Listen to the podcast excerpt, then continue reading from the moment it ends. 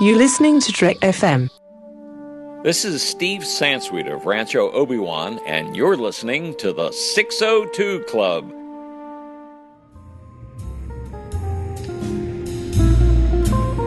There was a little bar in Mill Valley where all the Starfleet trainees used to go. The 602 Club. You know it. I was there more times than I can remember.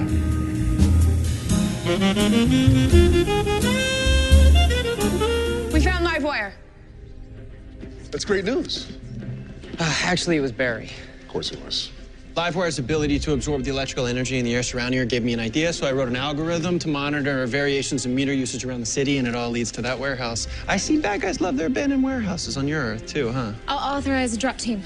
No, no, no, she's too dangerous. Let's go. All right, yeah, what's the plan? Catch the bad girl, bring her back here so she can't hurt anyone. 85% chance of punching. Okay, yeah, that I get, but like, what's the plan? Maybe we can overload her somehow? Yeah, what about the uh, the industrial capacitator? You were gonna trap her in last time. No, no, it went bust though. Oh, well, Dynamic Duo We'll build you a new one. No, if we wait, we lose her. If we lose her, God knows what kind of damage she could do or who she could hurt. I defeated her once before. I could do it again with your help. Right behind you. I told you how much I like that guy.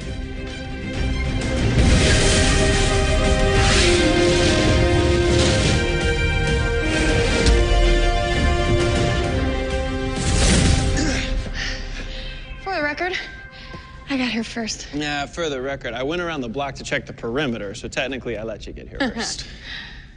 Welcome, everyone, to a special supplemental episode of the 602 Club brought to you by one of the listeners who gave us this idea. I would like to thank Greg Mullenby on the Babel Conference for bringing this up to me. You know what you should do? You should do an episode on the Supergirl Flash crossover. So here it is, Greg, coming live to you from National City. Uh, we're so excited to bring you this show. Uh, I'm I'm so glad we're going to get to talk about it. Uh, before we get into everything, just a quick reminder the 602 Club is part of the Trek FM network, and you can find all of our shows at itunes.com slash Trek FM. We are a featured provider there.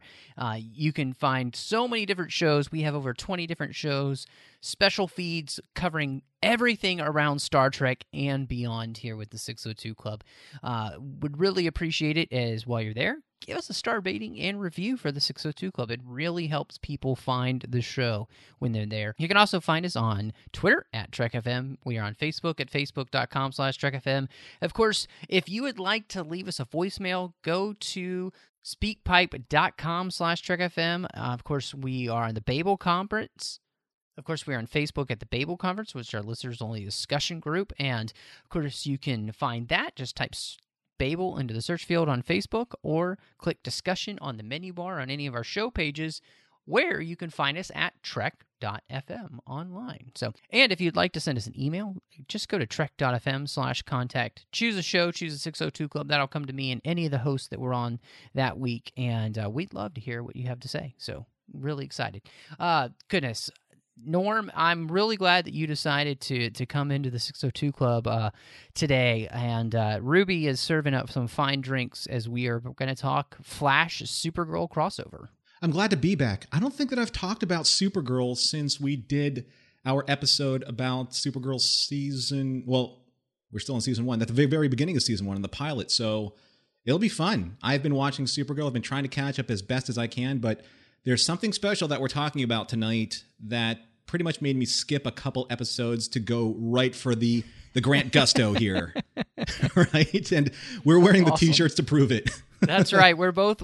It, we didn't know uh, if if the either of us would wear the Supergirl T-shirt or the Flash T-shirt. We both decided to go with Flash since he was the guest on the show this week. And you know, uh, talking about this uh, this idea of crossing over, one of the main things with Supergirl when it started and it was on CBS instead of CW, we were really wondering, okay, is she going to be in the same universe as Flash, Arrow, Legends of Tomorrow?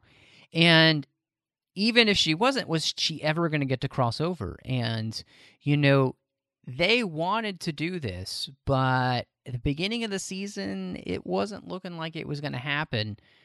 But they kept at it and at it and at it. And finally, um, coming back after uh, the winter break, they brought the idea to to the studio and they said, "All right, let's do it." You know, and so I I mean, I just I remember hearing about it and just being so excited because the idea of you know, especially Flash and Supergirl crossing over, it, it just kind of blew my my little geek mind. Well, let's take it all the way back to when we saw the potential of a crossover, and I think that was the Vanity Fair cover where it had Grant Gustin Yep. and Melissa Benoist Mhm. and then Greg Berlanti on the cover.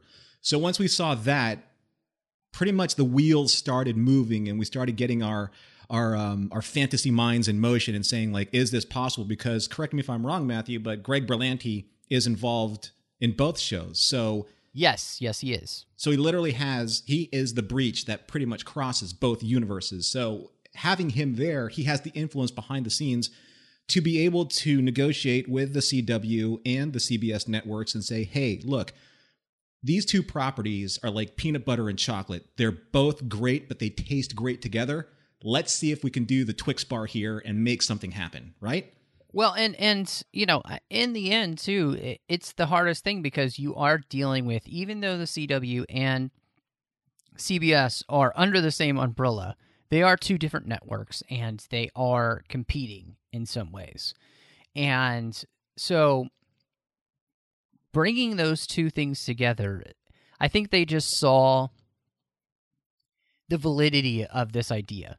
And obviously, now that the episode is over, Supergirl saw its biggest ratings all season with this crossover. So it, it seems like their idea, you know, it, it's very little work for a whole lot of gain, you know, and I I think for the most part, uh, even if it, it wasn't absolutely perfect, this episode does kind of everything kind of want to have happen and it, and it works really well. And you just kind of have a big grin, kind of like Kara when, you know, Barry brings her ice cream.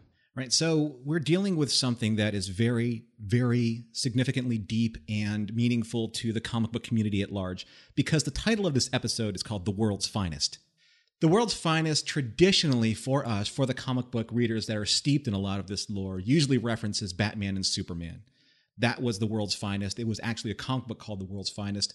But I think that was really smart for CBS to type um, to kind of lift that and borrow that and and use it in a new way because we're not dealing with Batman and Superman. We're dealing with the Flash and Supergirl. But when you think of the world's finest, you think of that the 1950s superheroes that are from a different age. Things are a little bit brighter and a little bit sunnier. The moral of the story is still there, and there are lessons to be learned. And I think that it was a really interesting approach because Supergirl in National City and the way that they approach her on CBS is far lighter in its approach than what we get from Flash and definitely what we get from Arrow on the CW. So you're seeing something from completely two different approaches and seeing the Flash in the National City universe on this Earth, on Supergirl's Earth, is a really interesting perspective to see do the production values cross over? Does the balance cross over? Does the way that that Grant Gustin portrays the Flash, does that come off the same? Does that ring true? So this is pretty much almost like a proof of concept that these crossovers can work. I remember a long time ago um, when Buffy and Angel, uh, when they were split to different networks, when Angel was on the CW or then was the WB, and then Buffy crossed over to the UPN network. Does that work? Do those still um, resonate with each other as shows? Does the emotional content carry over from one universe to another or one network to another? Do the fans follow that in that same way? And what you said, Matthew, with the validity of the ratings for this show seems to be that this model can work across both networks. Well, and that's something that I think was really interesting. You know, kind of the the idea this Barry and Kara dynamic that happens in the show. I thought was so interesting because it's Melissa and Grant working together, and it's it's it's either them that are going to make it or break it. And what I felt was watching those two together is that they meshed so well. They were having a lot of fun and that the characters themselves really fit together very well. Uh, it, it it brought out I felt like the best of both of them. You know, um, that kind of uber. I mean, they're both completely adorkable, And I, I think that was what really, really works here.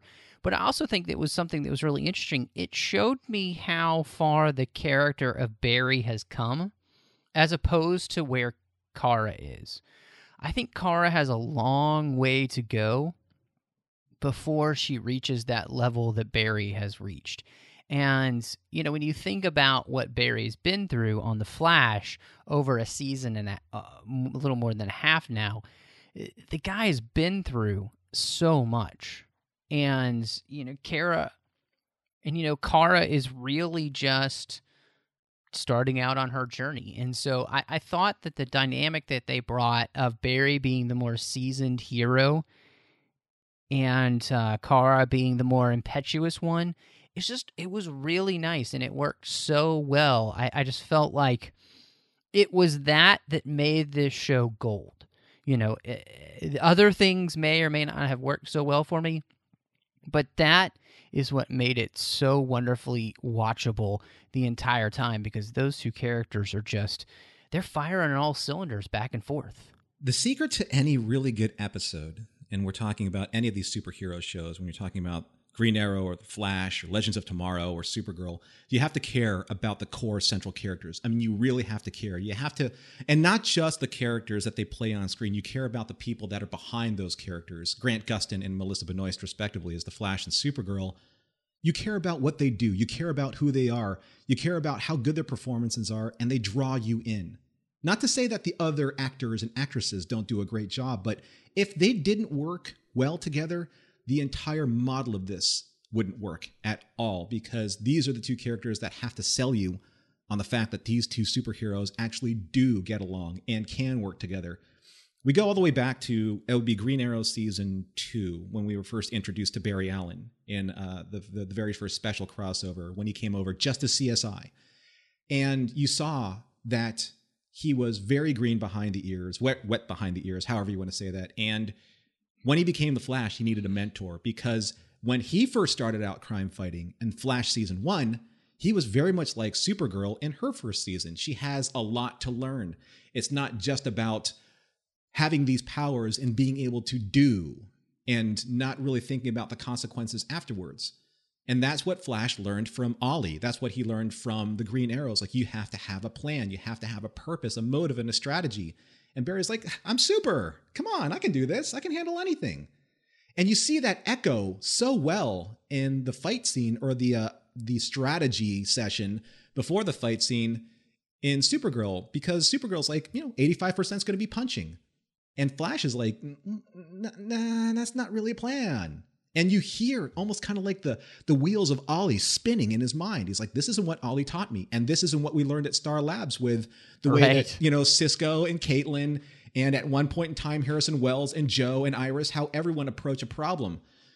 So it's neat to see the springboard of growth from show to show to show because that really does link them together in this universe more than anything else is that you see and and feel the progression of these characters as they start learning from each other and they grow and it's neat that the mentorship comes from basically Oliver Queen all the way back again to that one episode so it's a nice That way to see it you know pay it forward In some ways, Oliver is responsible for actually helping train Supergirl vicariously. mm-hmm. That's that, great. uh, long form mathematical kind of way sure Yeah.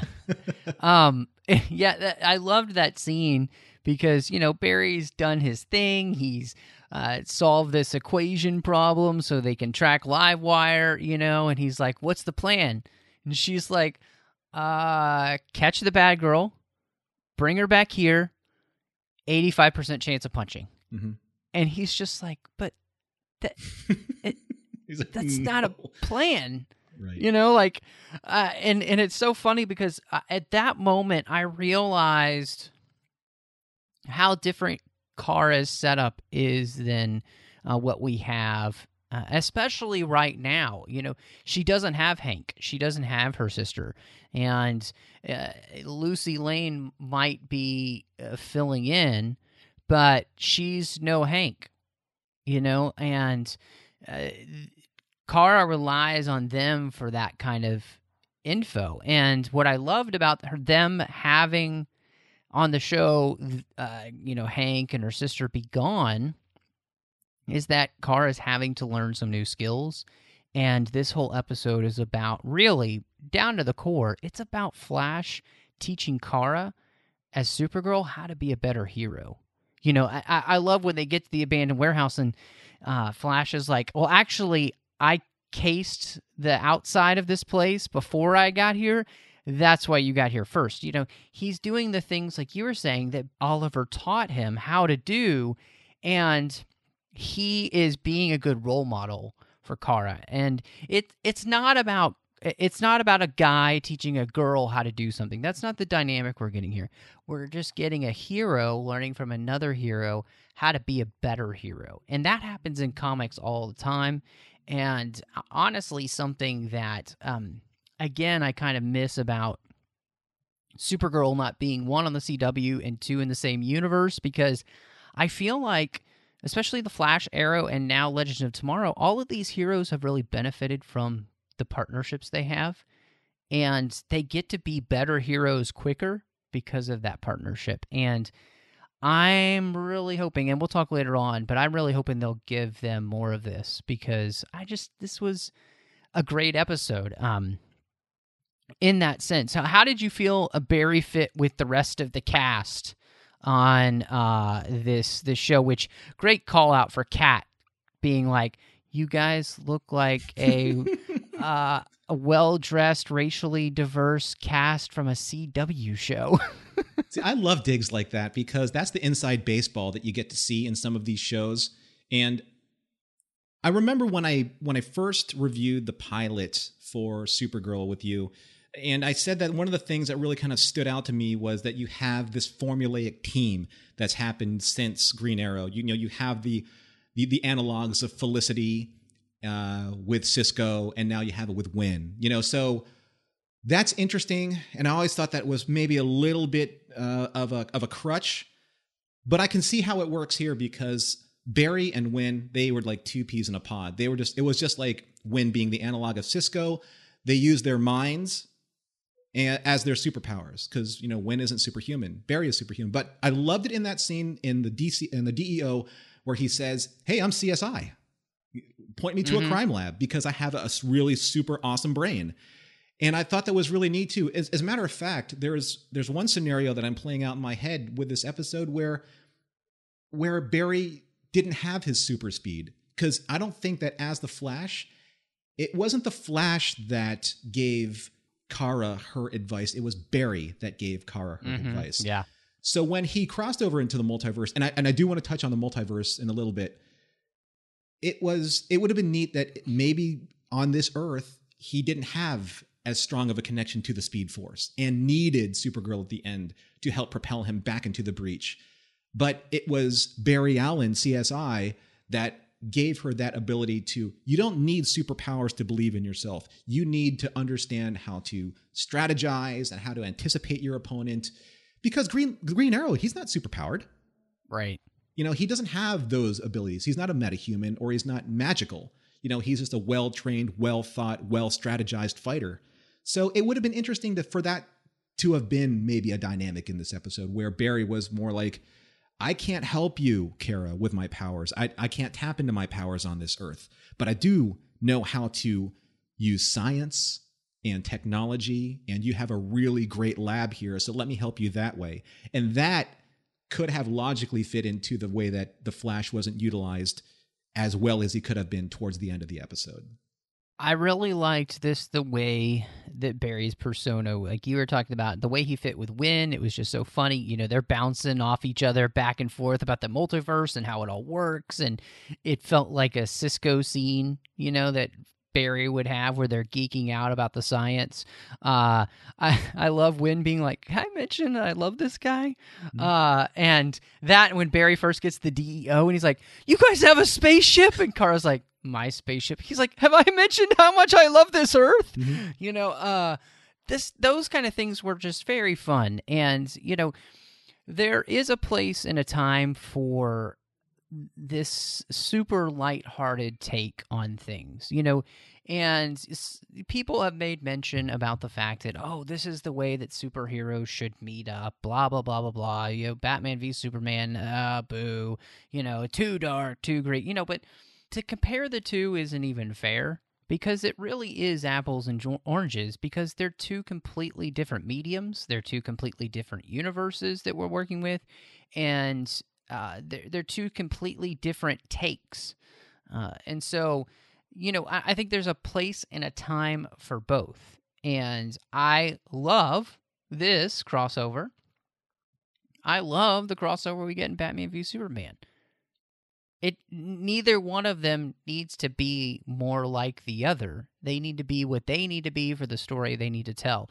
And I think what was great here is that that's what happened in this story. They're what they need to be to tell the story for these two characters meeting up, and it works perfectly. And they're not trying to be anything else, they're just being what they are.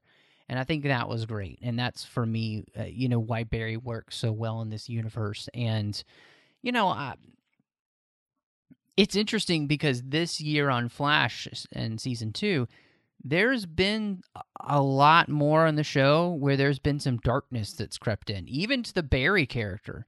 Uh, and not that he is dark, but just that there is more darkness because of what they're dealing with. And Barry has learned how to be, you know, I mean, a few episodes ago, he was lying to Harrison Wells when he went back in time to get what he wanted.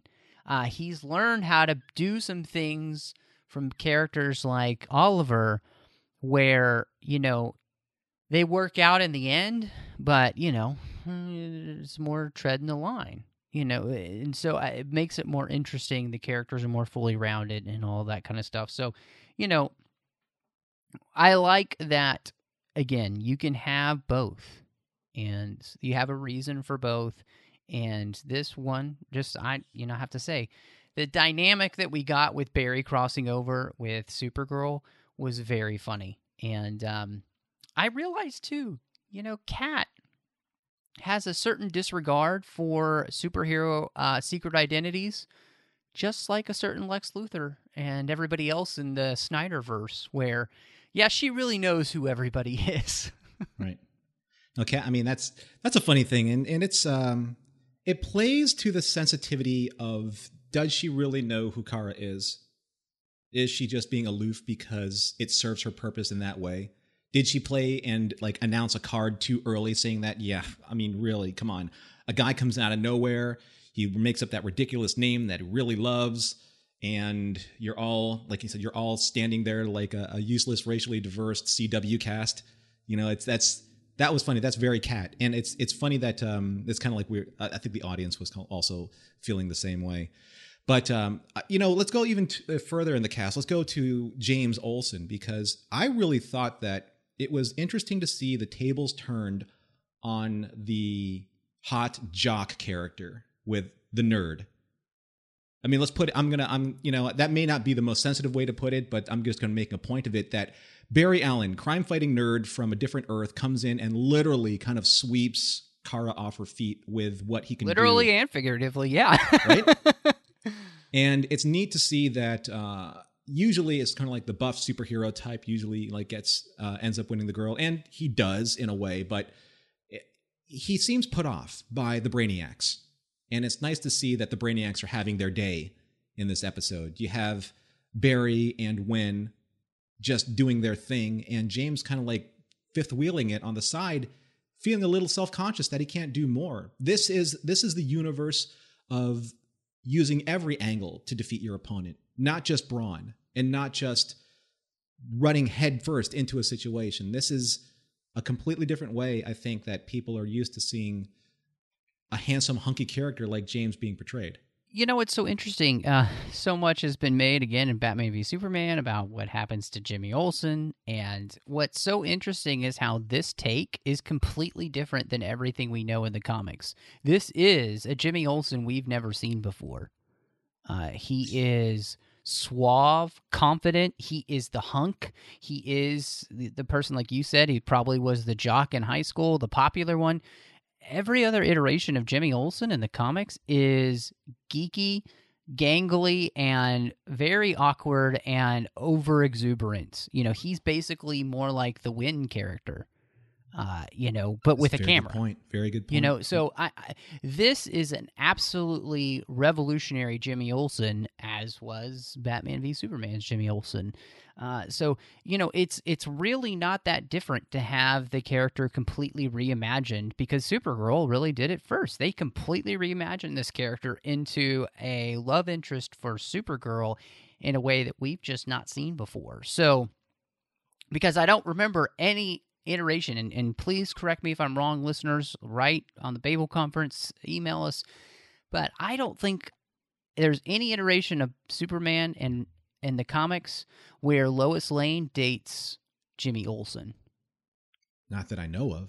you know that's kind of what this is like. Lois lane going for jimmy olsen instead of superman. Right. you know like so it's yeah it, it it's great i love it i love it that again you can reinterpret a character have it come off completely differently and still work you know um and that's kind of what you know in the end comics and the characters are very malleable and what you do with them and so i i liked that dynamic that like you said he's in the corner kind of feeling sorry for himself and i love that Winn's like oh i've seen that look jealousy has a name and it is and it is Olson. Olsen. yeah thy name is olsen it was great Yeah, but So- that also brings up a really interesting point in what's happening with all of these properties right now. And I like to refer this as the blackboard moment because in Back to the Future 2, where all time is going askew, there's a moment where Marty and the doc they use a blackboard to show what happens with the time stream. And I thought that was a really smart point of storytelling here with Barry Allen and Winn backing him up on the theory of the multiverse. The multiverse is pretty much DC's bread and butter in storytelling, whereas Marvel has like the mutants and that way of t- telling a story and and the outsiderness of that. DC really has all been about the multiverse, the Earth 1, the Earth 2, the Earth X. And I think even like on a cover of Crisis on Infinite Earths back in 1985, there was a picture of like all of the Earths kind of like in a Venn diagram, like just kind of converging on each other. So they said in this episode, and I wanted to make a point here that I think it's the first time we've really tackled what the multiverse is head on, where one hero can exist in one universe and another hero can exist in another universe, and they don't necessarily know that either exist, you know, respectively on their planets. The Flash actually went down the list. Green Arrow, no. Black Canary, no. Firestorm, no. Zoom, no. None of these people exist on her Earth, which means that none of that dynamic, none of that matter in terms of positive matter on that Earth, people don't exist on that Earth, which means that Earth has developed in a completely different tangential way from all the other Earths. Ooh, I said tangential in one word and I got it. I'm so happy. I do that with certain words, and I'm mm. like, oh man, I feel so much smarter. no, that's that's a great point. That you know the the way that this multiverse and and that brings up a big question of what Earth is Kara on. If Superman and Supergirl exist on this Earth, but doesn't seem like there's a Flash. It doesn't seem like there's a Green Lantern or a Wonder Woman or a Batman. I there went you know, there's no mention. None of the heroes from what we know from the other shows. So it's very interesting question, and uh, they were very coy about it, even in the episode of not kind of naming this Earth whatsoever. I mean, we have Earth One and Earth Two in Flash, Arrow, and and that whole side this is this is not named. So we don't really know if this is maybe like earth prime or you know what earth this is. Uh so it's it is very interesting. Um so i'm i'm going to be interested to see if they will ever kind of let us know who that is and and what earth it is. Um what did you think? Okay so they've been building in the show this this silver banshee character at with Siobhan, and of course we know Livewire because she's one of the first villains that that Supergirl took down. What did you end up thinking about the way that it was these two villains coming together to face, you know, the Flash and Supergirl? You know, this is where in the episode I had a little bit of trouble because I don't know these villains so well. I mean, I know them from the TV show. I know Silver Banshee from a couple of things that I've seen. I remember her in Smallville. I remember her being featured on like Justice League Unlimited. But and the actress's name, her last name's Ricci. Is she related to Christina Ricci because they look like they're part of the same family? Uh, I think she is. Yeah. But it um it was an interesting concept. I, I liked I liked the performances a lot. And I think that they were a neat team up. But and I'm going to preface this by saying that I love Supergirl. I love this show and I love this particular episode of what they were trying to do. But for some reason, the team up of the villains here was not as fluid as I'd like it to be, meaning that it felt like they had to come together just because there was a Flash and Supergirl, you know, super team that was there. I, I almost wish that it was like one villain that was so strong that both of them needed to be there to take mm, down that one yeah. villain, you know, or if Barry Allen's power wasn't there, that he was just kind of like coaching Supergirl to be able to take mm-hmm. down these two villains. So there was something in the mix up here that I think on paper was really good. And I really liked Siobhan Smythe when she was just civilian Siobhan Smythe. I think mm-hmm. she was gorgeous. I think that before she got into the makeup, I was really believing this character. And in, in almost every single way, I almost she wish she didn't go for the makeup because that makeup felt uh, incredibly forced to me just to throw her into the silver banshee look. Whereas I think on the CW, they would have found a way around that a little bit and made it make more logical sense in the progression of the character and maybe not get her to that stage. Maybe when Livewire hit her with the the lightning at the end accidentally, it started to transform her physically that way. So, in terms of the power creep, Siobhan went from zero to 60 so fast that you didn't get a chance to understand her motivation aside from revenge. I wanted to see that really rich history with the Irish curse. So, and we all know Livewire from an episode before where the radio DJ got turned into living lightning. That was pretty cool. But that was her episode. You were able to see her transform. There was a lot to unpack there. Yeah. No, I I actually am fully with you. Uh, I I feel like the transformation for S- Silver Banshee for, uh, to that villain from Siobhan. Eh, what I what I would have loved to have seen is not that you know Livewire gives her a makeover and somehow that's what comes out so it kind of looks like the comic book. But what i would have rather seen was that as she's being taken over by this spirit she slowly begins to morph into that. More that's what kind of happens in the comics. She kind of turns into this character that looks like you know a walking skeleton basically. And i think that would have been a lot stronger than just we gave her a makeup job. Uh, it, it, it just doesn't work in the episode. It would have been much cooler since it is this kind of supernatural, spiritual thing that's happening to her with this spirit. If it physically alters her when she's fully controlled, so it's it's almost like a morphing process is happening. That makes so much more sense than having this we went shopping at you know Gap for villains and and Title this is show. what we got. You know so it it just that part I think it just didn't ring true to me. And like you said I feel like anytime that we've gotten one of these villains or something they either come in with their alter ego uh, fully formed uh, you know uh, I think of um, oh gosh, who's the bee girl that's been on a couple of times now on Arrow, um, where she controls the microscopic bees. You know, uh, mm-hmm. you know, she kind of wears a honeycombs like look. I mean, it's real clothes, but it has like a honeycomb pattern and everything, and she's kind of crazy. You know, so that kind of thing. Other than this, might have worked. Um, either go full supernatural with it so she just morphs into it or don't do the makeup at all or like you said have that you know she got struck by lightning so at the end she really morphs into that character again, this this part didn't really, I think, work for me as much as it should have, and it doesn't kill the episode, obviously, because you know everything else that's happening is fantastic.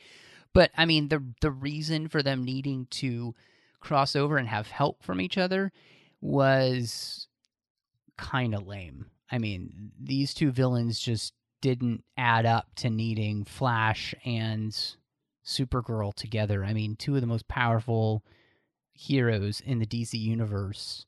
One of them could have easily taken these characters out if they had been smart. I mean, and what was Barry thinking? I mean, feeding uh, energy to Livewire. I was like, Barry, you're way smarter than that. Come on. You know, it's actually an interesting thing with storytelling, and we're obviously, you know, kind of like looking at this with hindsight, but it's always been probably one of storytelling's greatest strengths in comics that your heroes are only as good as your villains. You Yeah. know, that, that's that's a common uh, that's a common trope in in comics, and I really thought that choose one or the other, choose Livewire or choose Silver Banshee. And for me, in this episode, Silver Banshee was far more the interesting character as they were building her up because she does. I mean, she's she was this assistant to Cat. She really didn't do anything wrong aside from being and, and, and pardon my language, just a little bitchy. You know, I mean that she she and she started to to to um, metamorphosize like right in front of us. You know, she the episode before, you know, she came into her power. She un, the curse started to ebb out of her, and she didn't really know how to deal with it. So I thought that was neat. She was struggling with. I'm a good person, kind of, but now, you know, my aunt tells me that I have this curse that's kind of permeating through my system and starting to take over my body. I'm not a bad person, but I'm trapped inside this this banshee that's actually coming out, this curse that has followed our family. I thought that would have been really neat to have that exposed over the course of the fight. And there were two things that really took me out of that scene, or both scenes, both fight scenes. One, Supergirl's eardrums bleeding because it's just like, okay, what are we trying to say here? You are actually a being that has inflicted this type of harm to a Kryptonian, something I don't think we've seen before yet in Supergirl. And then two, at the in the last fight scene where she just literally haymakers her, her being Supergirl off her feet. You have knocked a Kryptonian off her feet. Your power level has just literally gone through the roof, off the scales. You've done something in the entirety of this of this show that has not been done before, except from Kryptonian to Kryptonian. Mm-hmm. So in, in the midst of a 45 minute episode or 48 minute episode. So when you do something like that, you are really, really leaning on the audience hard to accept the fact that one, she's super magical in some way, or two, she's otherworldly, and the DEO pretty much checklisted her off of being either a mutant or an alien or a metahuman. So where does that come from? It's so interesting to see, but you're not giving it enough airtime and space to be able to mature. So, and it could have been something they really could have strung out until the end, where Silver Banshee could have been far more effective as a, a villainous role uh, than basically being part of this evil dynamic duo against Flash and Supergirl. Well, I mean, we've gone to you know the John Constantine kind of level where we're in a spiritual side of of powers, you know, like a magical side of powers, which is completely different than anything we've seen on Supergirl at this point. We've seen it now on Arrow and Flash uh, because of Damien Darhk, and Arrow has even had John Constantine crossover uh, with Matt Ryan. Fantastic episode. Uh, Yeah. But anyway, there's a whole other story. Uh, but so this is something completely new, and I think you're right. They just don't give it the time that it needs to really develop. Um, I feel like maybe if we'd had some more of this story development in some of the episodes prior, it would have helped too, since we're in a serialized show. Mhm. So you know, it's again, it's it's not terrible, but what it does is that one, this episode is about redeeming Supergirl in the eyes of the people of National City, which is what happens because it ends up really being the people that save Supergirl, not the other way around.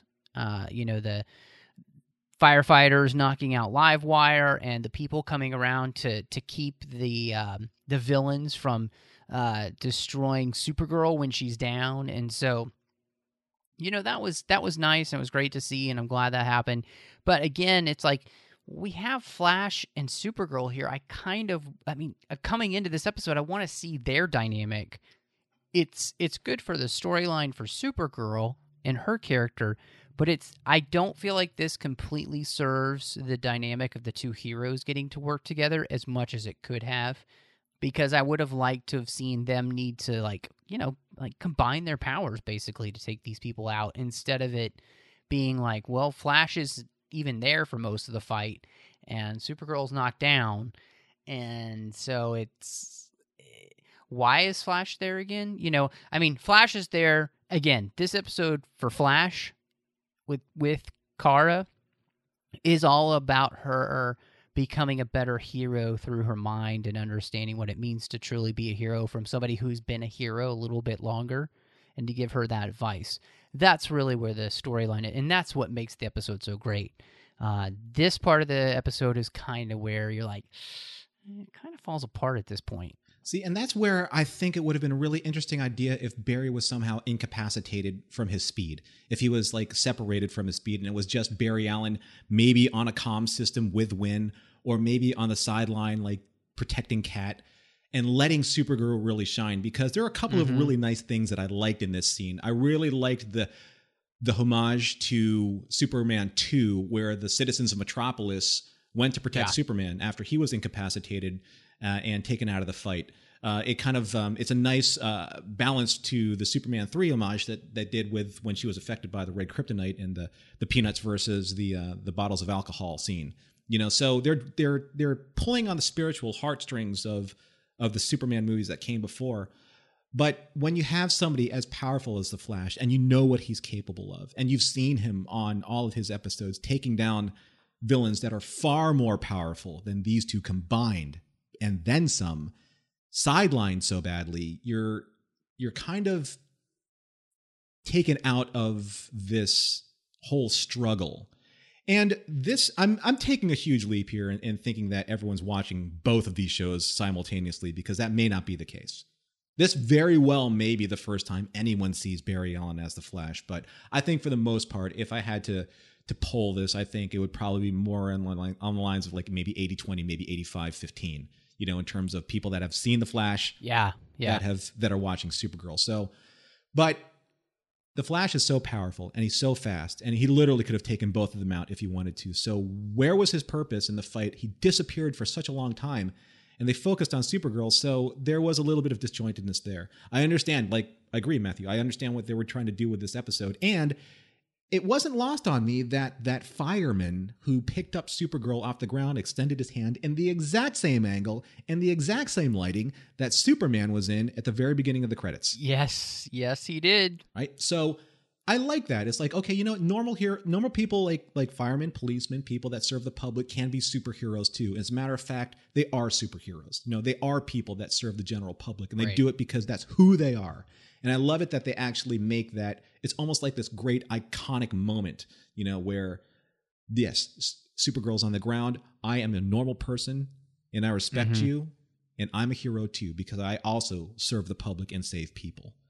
Um, that's a nice bit, and that that's a really that's that's Superman, Supergirl, super people to the core, and I like that. But there is a little bit of clunkiness that's going on with why was Barry there again? right? Yeah, um, you know, and I, I think we've we've kind of talked through the the impact of the crossover because it really does. The biggest impact is on Kara and teaching her to be a better hero from somebody who's been in the hero trenches, you know, and and and kind of has made some mistakes. You know, I, I really liked that Flash is somebody who had lost the public trust for a little while and had to earn it back. You know, so it again it made sense to have him be the hero that crosses over. And of course, you know, he's been trying to gain his speed, get faster. And so having him accidentally travel to this universe, it was fantastic. And, uh, you know, it was an accident. I love when he's like, You're on fire. And he goes to like get the fire out. And he's like, Wait, you, one, he's not going to touch there. But then the other part is, uh, you don't really seem that fr- frustrated or scared or that you're on fire Mm-hmm. Like mm-hmm. it, it was great and then they haven't heard of each other so i mean it's just on a whole, this episode is so cute and so well done and so much fun that I totally forgive what we were talking about that clunkiness. Yeah. And I just, I feel like for the first time, the the writing just let me down in that area and I was disappointed and you know that's all. I mean, we're just saying that there were some things that they probably should have gone back to the drawing board and written a little bit better to make a little bit more sense or just have it work a little bit better with these two heroes. But other than that, you know, I think um, for you, uh, where do you think the future is? Do you want to see Supergirl now crossover with Flash? Do you want to see more crossovers? Uh, where are you with this now after this first one? I'm absolutely on board with crossovers. And I think that if I had any major criticism to kind of levy against this episode, is that we didn't get any kind of reciprocity with Flash because he when he traveled through time, he was wearing some type of device on his chest. We didn't see that in any episode before or since. So what is that? What's he using? What's he using it for? When we got back to the Flash universe, he made no mention of him traveling to a multiverse to Cisco or to Caitlin or to Harris, Harry too. That's a big deal, right? He's like, "Hey guys, I met a girl who can fly and has we've never I've never even met or heard of a race called the Kryptonians before." So there are these dangling threads that really have to be answered, and I really hope that in some way that these crossover again, and this time Supergirl is in the CW universe because there are just more questions uh, that are raised at the end of this episode than there are answers. And I think it's only fair that we see her on the other side, on the CW production side, because I'd love to see what she looks like in that universe because we're talking about cooks, we're talking about different flavors, different ways of preparing your dish, different ways of how the audience receives that information. And the CW is a certain way. There's a very lighthearted fluffiness about it, and that's all good.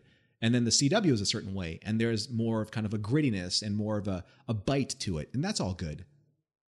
We saw what Grant Gustin looks like in that universe. Let's see what Melissa Benoist looks like in that universe. You know, I think it's only fair.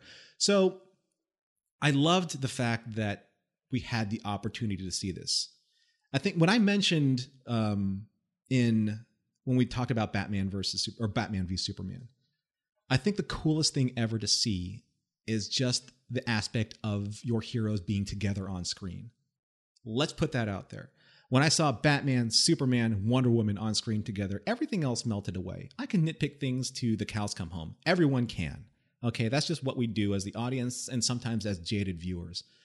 But there's that scene where the both of them are running together, and you're like, that's Supergirl and the Flash on screen. Yeah. I'm seeing that in my lifetime for the first time. Let's not make light of that. Let's take a look at how special that really is, and let's support that. Let's see that again. Because there's a lot more storytelling to be told, and there's no one better at it than Melissa and Grant in these two roles. No one. They're so good and they bring such joy yeah. to their viewers. Yeah. No, I, I completely agree. And, and, and I think what makes this work is is the fact that you do have these two characters that are just so fantastic and really are just wonderful. Um, I, I really love um, these two actors together. I think they're hilarious and they're fun together, and I love it. And I'm very glad that uh, they did this. And I, I'm with you. I totally want to see more crossovers.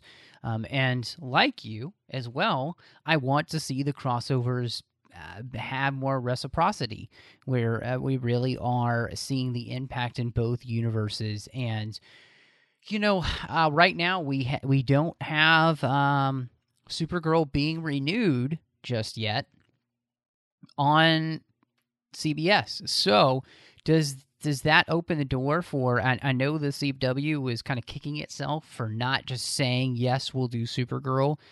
Uh, are there talks? Maybe. This is my own personal belief but i kind of think that cw could pick up supergirl and Uh, I could see that happening, especially if uh, CBS doesn't uh, for a second season. Uh, you know, I don't know what's going to happen, but what I want to see is her being more involved. And if the numbers are any indication, networks live and die by ratings, so do shows.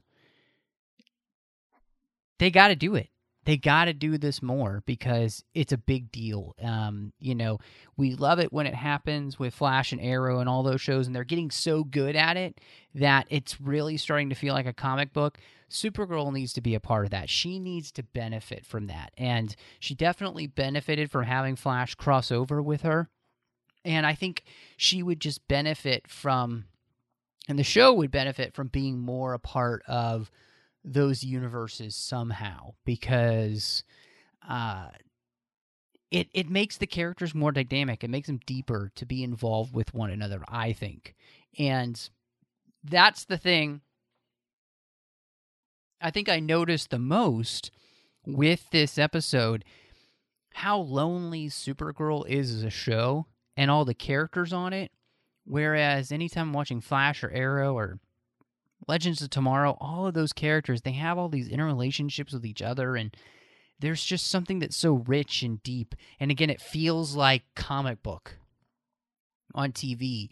And I, I think Supergirl, again, I think she needs that. I, I think the show needs that. That feeling of uh, family almost. So um, yeah, totally on on board with more superhero crossovers with Supergirl, Flash, Arrow, Legend of Tomorrow.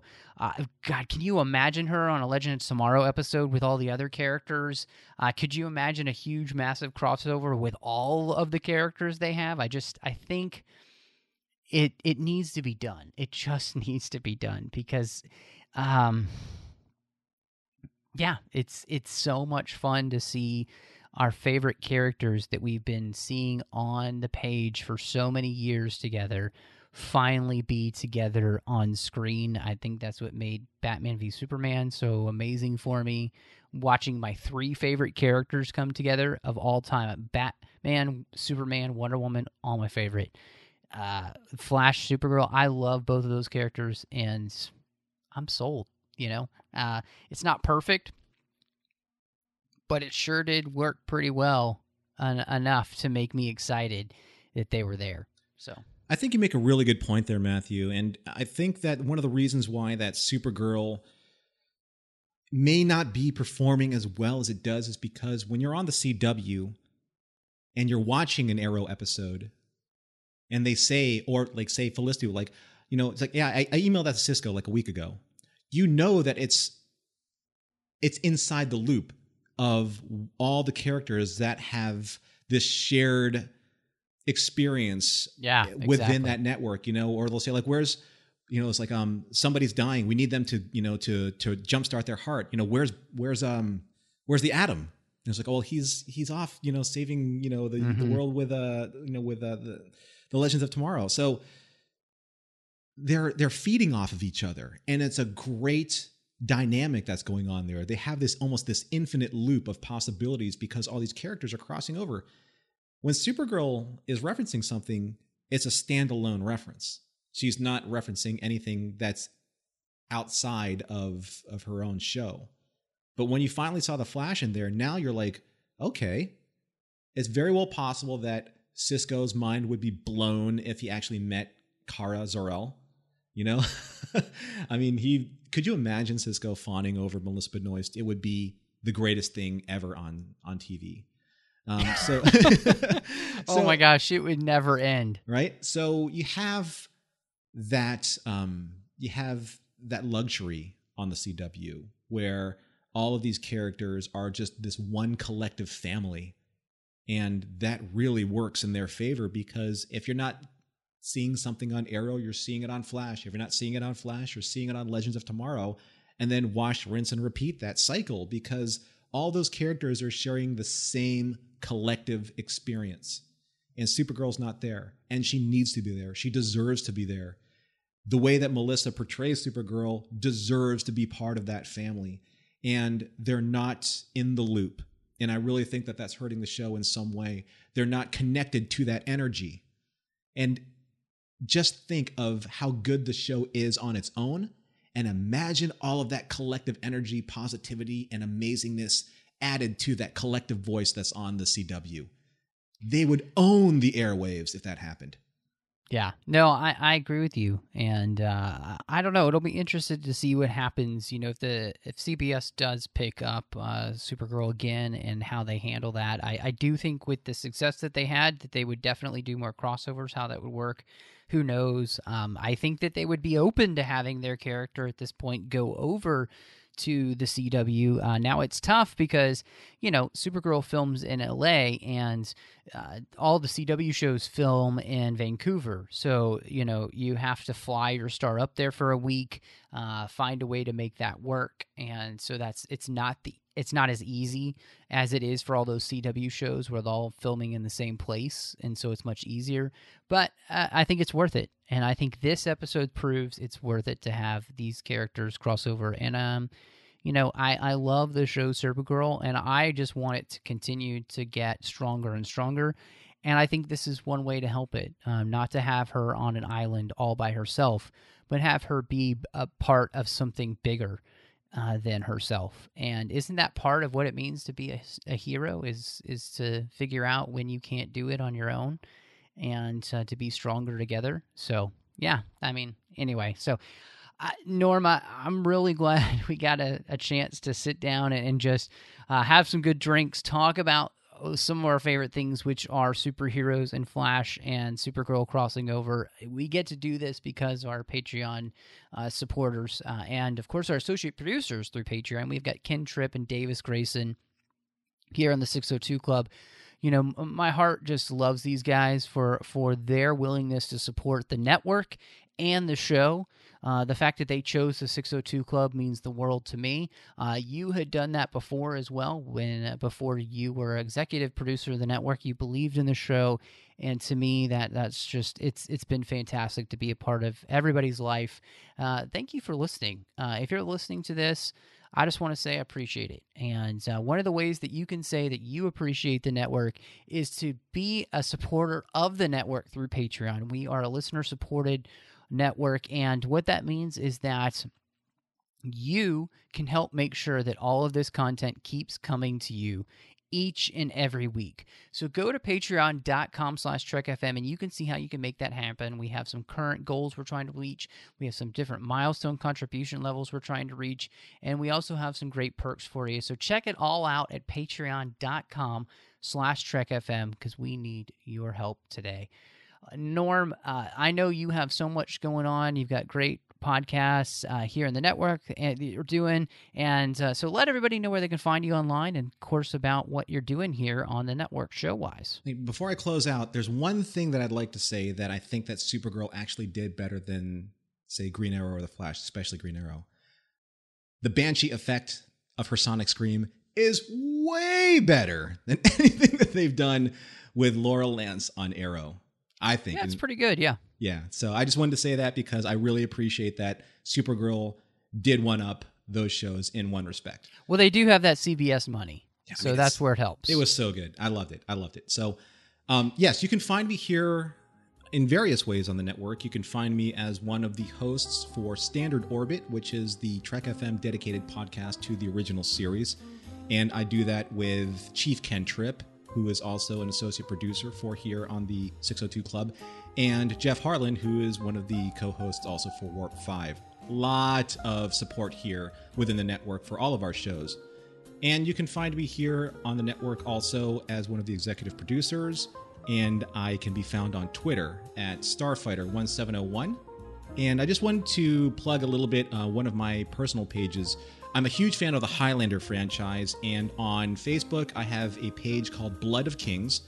And if you type that into your search field, it has everything to do with Highlander, the franchise, the movies, the TV show, the anime, the music, the swords, all the stuff that you love about Highlander. Because I'm a huge fan and is one of the um, my biggest fandoms, so I love promoting it. And we're on the 30th anniversary of Highlander from the movie back in 1986. So I love being part of this show, Matthew. I always have. I think the 602 Club is a great way for people to be able to find so many different ways to be able to connect with their fandom, whether it's all the comic book heroes that we talk about, or Harry Potter, or everything that we probably can talk about except for Star Trek because we don't talk about work here in the 602. That's right. we So- kick back and talk about all the other fandoms here. I appreciate every opportunity to be on this show, and I'm glad to be a part of this. And uh, I'm a huge supporter of what you do here. And for all the fans that are listening, keep supporting the show because this is the show that's worth supporting. And write in, write into iTunes, write in your review, support us with star ratings, and let us know how we're doing on the Babel conference because without you, nobody's listening to the show. That's right. Listeners are everything in podcasts. So uh, we really, we really do appreciate it. Uh, you can find me personally on Twitter at MattRushing02. I'm also doing uh, a few things here on the network. You can find me on The Orb with Chris Jones talking about Deep Space Nine. And then, of course, I'm on Literary Treks with Dan Gunther where we talk about the books and the comics of Star Trek. Get an opportunity to interview a lot of the authors about their new works, which is so much fun. Uh, you can find me also on a site I think a lot of people here would find cool, especially a 602 Club fan. Go to letterboxd.com and join and find me as a friend, mrushing02. It's a great way to keep track of the movies that you watch, uh, things you'd like to see, what your friends are watching. It's kind of like Facebook for movie fans, uh, but it's it's specific to that. Uh, Mike Schindler here on the network's on there. John Mills, so many other people here on the network are actually on Letterboxd, and it's a great way, especially since we talk about so much of this stuff here on the 602 Club, to keep track of everything that you you know that people here in the 602 Club are watching. So check that out. Uh, find me there, and I'd, I'd love to be your friend and see the things that you're watching and what you think. Uh, and of course, you can find me on my own personal blog at 42lifeinbetween.wordpress.com, and I do a, a Star Wars podcast with John Mills called Aggressive Negotiations over on the nerdparty.com. You can find us at the nerdparty.com or, of course, on iTunes. And it's a blast. So if you like Star Wars, you're definitely going to want to check that out. And of course, make sure you hit up the Star Wars special feed here, the Star Wars 602 Club feed. We have all the Star Wars shows in one place there on iTunes. You, su- you can subscribe to that as well as give it a star rating review.